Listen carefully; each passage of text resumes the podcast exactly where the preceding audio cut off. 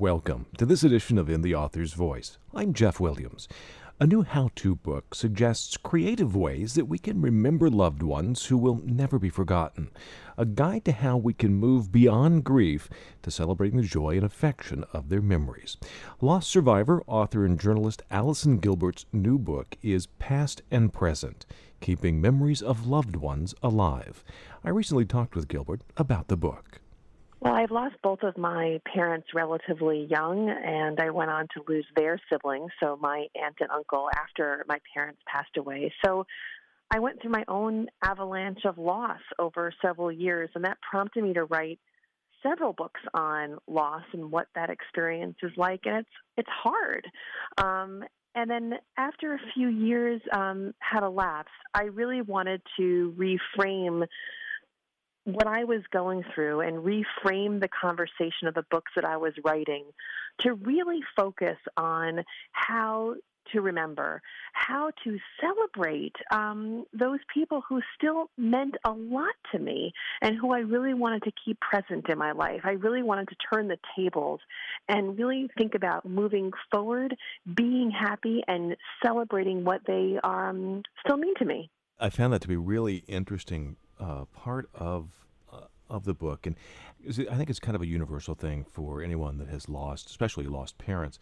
In the transition process from grieving and, and mourning, how does how do you kind of flip that switch or make that transition into remembering the joy, if that if that makes sense?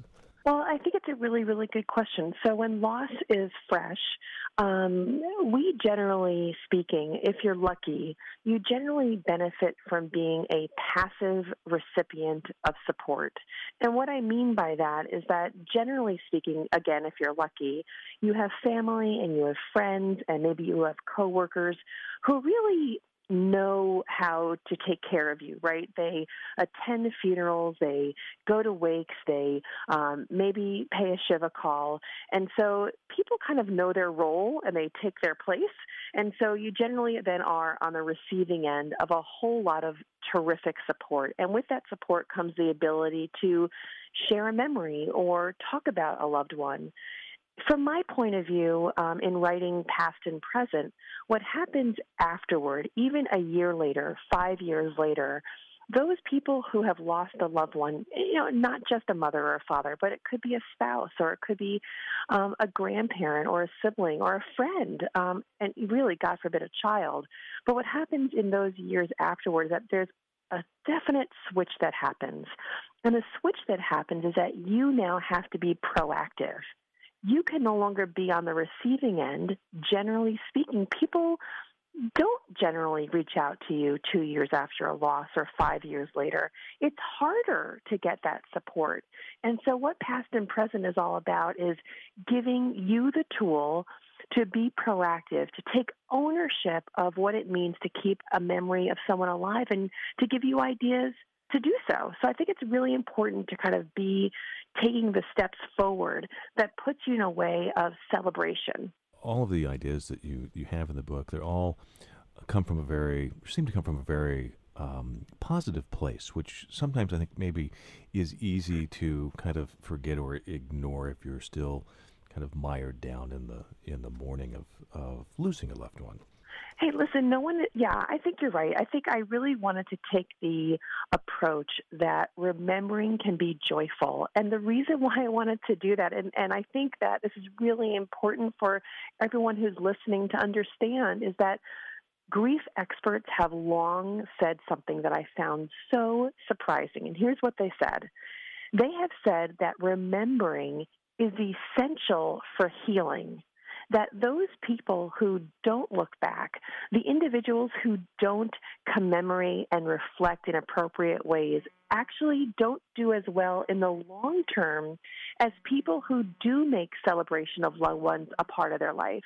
And so, if remembering is a part of healing, I wanted to write the book that would give people the tools to do so. And so, Passed and Present is full of those ideas.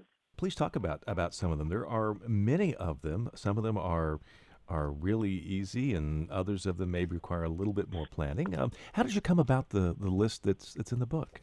Oh, well, you know, my background is as a journalist. And so my job, my joy, was really doing the digging and to find the ideas that would really, uh, as people read passed and present, would really be, wow, I never would have thought of that.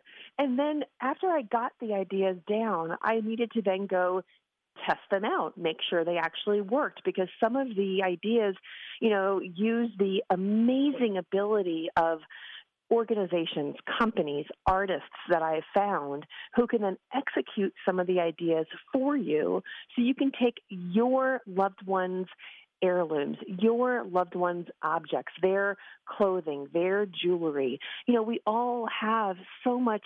Um, I mean, so much stuff, right? After a loss, you kind of really do have an abundance in most cases of documents and papers and old home movies. And we just have a lot of material that we can then do something with to bring us pleasure and to elevate how we remember someone. And so I vetted, I tested, and then only the best, best ideas made it into passed and present. I was just looking through the book, and I, I just happened to open up and turn to uh, uh, to the uh, one on, on celebrating dead, and uh, and I just I couldn't help but chuckle because uh, I lost my father about mm, nine years or so ago, and my, my wife took all of his old shirts and uh, made made memory quilts for both of our kids. You know what? I love that, and and I really want to make sure that people know this is not a a how-to book that requires you as the reader to do the heavy lifting in the sense of, for example, you talked about you know a memory quilt.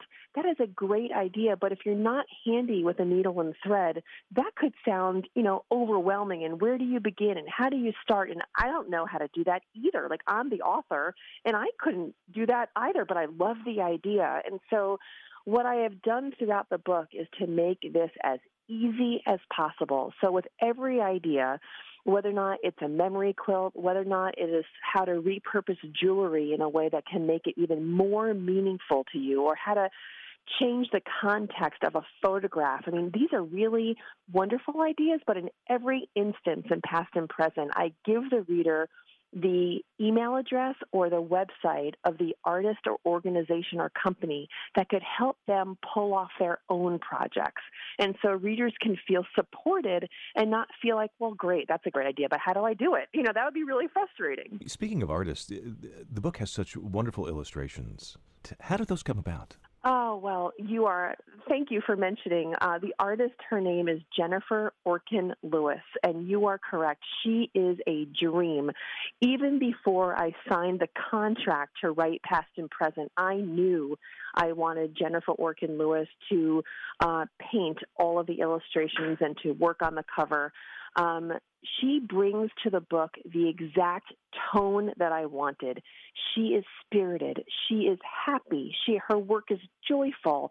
Um, her work is colorful and bold. And I really wanted the book to have that warm, welcoming, you know, I got your back attitude. And I think that her work really, really blends beautifully with the words that I wrote. So it's a great, fantastic, in my view, um, author and artist partnership in kind of pulling together all these ideas and doing the doing the research, was there anything in particular that really uh, surprised you, or something that, that just really caught you or struck you as a as a really novel way to to preserve these kind of memories? Well, I think the one uh, really important lesson in all of passed and present that really was the goal of writing the book was that I wanted there to be everyday opportunities and not because I wanted someone to take action every day, because that's unreasonable and probably not particularly healthy. But my point is that we tend to remember on holidays. Like it's okay to remember on Thanksgiving because we make that special grandma, you know, I'm making it up, pumpkin pie. Or we remember on Christmas or during another holiday because it's kind of generally accepted and expected to be reflective during holidays. What this book is about is kind of giving you opportunity and ideas for remembering all the other days of the year that have been largely ignored. Um, and it's not because you don't remember your loved one, even when you're crossing the street, right? I mean, sometimes don't you, when you smell a certain smell or see a certain thing, you kind of just have that, oh my gosh, I have that moment of, I miss my loved one. And so this book presents ideas for any time of year that you um, want to celebrate your loved one. And to me, uh, when you say surprising, that was my number one goal for the book is to have a resource that's good any time of year, any time you feel that tug. Well, Allison, I, uh, I appreciate your time. It, has been a pleasure. I, I assume that passed and present, keeping memories of loved ones alive, is available at all the usual places. How can listeners find out more and, and get the book?